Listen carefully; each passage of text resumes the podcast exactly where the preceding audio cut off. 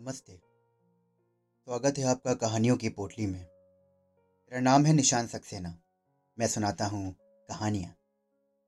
आइए सुनते हैं आज की कहानी जिसका शीर्षक है किसका दोष। तलाकशुदा परित्यक्ता, जैसे शब्द किसी भी स्त्री के लिए तीर के समान हैं, जो उनके हृदय को बेचते हैं। और उनके हृदय से बहता लहू किसी को नज़र नहीं आता। जिस औरत के माथे पर तलाकशुदा का ठप्पा लग जाता है, शरीफ शैतान उसे अपनी संपत्ति समझने लगते हैं। समाज की निगाहों में झलकता प्रश्न उसे संयमित जीवन नहीं जीने देता। लोग सही यही सोचते हैं कि औरत में ही कोई कमी होगी, तभी उसके पति ने छोड़ दिया। यह कोई नहीं सोचता कि उसके पति भी तो गलत हो सकता है। कोई सोचेगा भी कैसे? आखिर समाज के कर्ता धरता तो पुरुष ही होते हैं। हमारा समाज ही पुरुष प्रधान समाज है। मैं भी इसी श्रेणी में आती हूँ। विधिवत तलाक नहीं हुआ, पर जिससे शादी हुई उसने मुझे कभी अपने काबिल नहीं समझा। आज मैं सोचती हूँ कि मैं क्यों ज़िंदा हूँ, किसके लिए जी रही हूँ? मेरी भावनाओं का, मेरे सपनों का किसी से कोई वास्ता ही कहाँ है?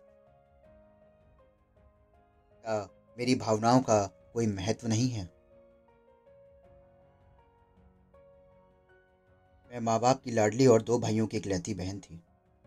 मेरी हर छोटी से छोटी ख्वाहिश भी पूरी की जाती भाई मुझे सराखों पर रखते और इतने लाड प्यार ने भी मुझे शांत और विनम्र प्रकृति का ही रखा। धीरे धीरे कदम बढ़ाती हुई मैं यौवन की दहलीज पर पहुँच गई। और लड़की की तरह मेरे भी कुछ सपने थे। दिन कॉलेज से घर आई तो देखा कि घर में काफ़ी लोग आए हैं। भीड़ भाड़ देखकर मैं पिछले दरवाजे से भीतर पहुँची। मुझे देखकर माँ प्रसन्न हो उठी। मुझे कुछ कहने का मौका दिए बगैर उन्होंने फटाफट एक साड़ी निकालकर मुझे थमा दी और बोली, जया, जल्दी से तैयार हो जा। लड़के वाले तुझे देखने आए हैं। मैं खींच उठी कि पानी तक पीने नहीं दिया और आदेश दे दिया कि तैयार हो जा। माँ ने मुझे खुद तैयार किया। हल्के गुलाबी रंग की शिफॉन की साड़ी, ब्लाउज और हल्के सौम्य मेकअप ने मेरा रूप निखार दिया। पहली बार साड़ी पहनी थी। इसलिए थोड़ा संकोच हो रहा था कि सबके सामने बाहर कैसे जाऊँगी। माँ मुझे ड्राइंग रूम में लेकर आई। लाज के बोझ से पलकें नहीं उठ रही थी। मैंने एक एक करके सबको चाय दी। सुकांत को चाय दी तो अनजाने में या जानबूझकर उसकी उंगली मेरे हाथ में स्पर्श कर गई। दे के सारे तार झंझना उठे। वो प्रथम और अंतिम स्पर्श मैं आज तक नहीं भूल पाई हूँ। रिश्ता पक्का हो गया और बीस दिन बाद विवाह की तिथि तय हुई। सब कुछ इतना जल्दी हो गया कि कुछ सोचने का अवसर ही नहीं मिला। एक और, मन में माता पिता से बिछड़ने का गम तो दूसरी ओर कुछ नया पाने की प्रसन्नता भी थी। उस दिन से विवाह के दिन तक सुकांत से भेंट और वार्तालाप ना हुई। और उसकी मुझे ये बात बहुत पसंद आई कि आम लड़कों की तरह द्वेलित ना होकर वो अपनी मर्यादा में रहे। भी रस्में निपटाते हुए मैं सुकांत के दुल्हन बन उसके आँगन में आ गई। यहाँ भी रस्म व रिवाज निपटाए गए। शादी की पहली की रात के बारे में मैंने बहुत कुछ सुना था। फ़िल्मों में भी बहुत देखा था। और वही रात मेरे जीवन में आई।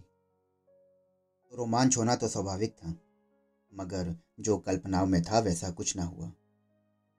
मैं सुकांत की परीक्षा, प्रतीक्षा करती रही पर वे रात भर नहीं आए। अगले दिन दोपहर को सुकांत आए। सबने उन्हें डाटा के रात भर गायब रहने की वजह पूछी गई। उन्होंने कुछ ना कहा और चुपचाप सो गए। शाम को फिर कहीं जाने के लिए तैयार होने लगे तो मैंने पूछा, कहाँ जा रहे हैं? रात भर तो आप आए नहीं और अब फिर कहीं? मेरा स्वर भर्रा उठा। वो तुम अपनी सास से पूछ लेना। और इतना कहकर वो बाहर चले गए। कमरे में बैठी चुपचाप रो रही थी कि बाहर से स्वर अंदर आने लगे। देख सुकांत, तू हमसे नाराज़ है, पर बहू का क्या दोष है? उसे दुख क्यों दे रहा है? ये मेरी सास का स्वर था। मैं तो मना कर रहा था। आपको जिद थी कि आपको बहू चाहिए थी तो आप संभालो उसे, और मुझे उसकी कोई ज़रूरत नहीं है। माँ बेटे के इस वार्तालाप से मैं खुद को अपमानित महसूस कर रही थी। ऐसा लगा कि जैसे मैं कोई अनचाही वस्तु हूँ। माँ की बातों का असर था या मेरे प्रति हमदर्दी कि सुकांत उस रात कहीं नहीं गए। अपना बिस्तर ज़मीन पर लगाया और सोने का प्रयास करने लगे। धीरे से उनके पास गई और मैंने पूछा, मुझे आपसे कुछ पूछना है? ओ जब मैं आपको पसंद नहीं तो आपने मुझसे शादी क्यों की? माँ की जिद थी। जिद की वजह से आपने मुझे बलि का बकरा बना दिया। मेरा क्या कसूर था? कह के मैं रो पड़ी। देखो जया, तुम्हारे साथ जाती हुई है। मुझे इसका एहसास है। मैं किसी और को प्यार करता हूँ और उसी से शादी करना चाहता था। पर माँ के जहर खा लेने की धमकी ने मुझे लाचार कर दिया। मैं इस घर में हर तरह का सुख मिलेगा। पर मुझसे कभी कोई अपेक्षा ना रखो तो मुझ पर कृपा होगी। रात काफ़ी हो गई है और सो जाओ। कान तो सो गए, पर मेरी नींद उड़ गई थी। मेरा कसूर क्या था, ये मैं समझ ना सकी। मेरे मासूम सपने साकार होने से पहले ही बिखर गए थे।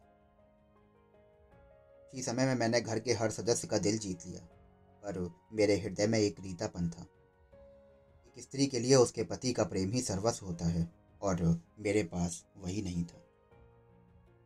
मैं खुद को किस श्रेणी में रखूँ मुझे समझ नहीं आता था। ना मैं कुंवारी थी, ना शादीशुदा, ना तलाकशुदा, ना विधवा। सुकांत ने अजीब चौराहे पर लाकर मुझे खड़ा कर दिया था। सुकांत को उसी चुप्पी के साथ मैंने दो साल तक सहा।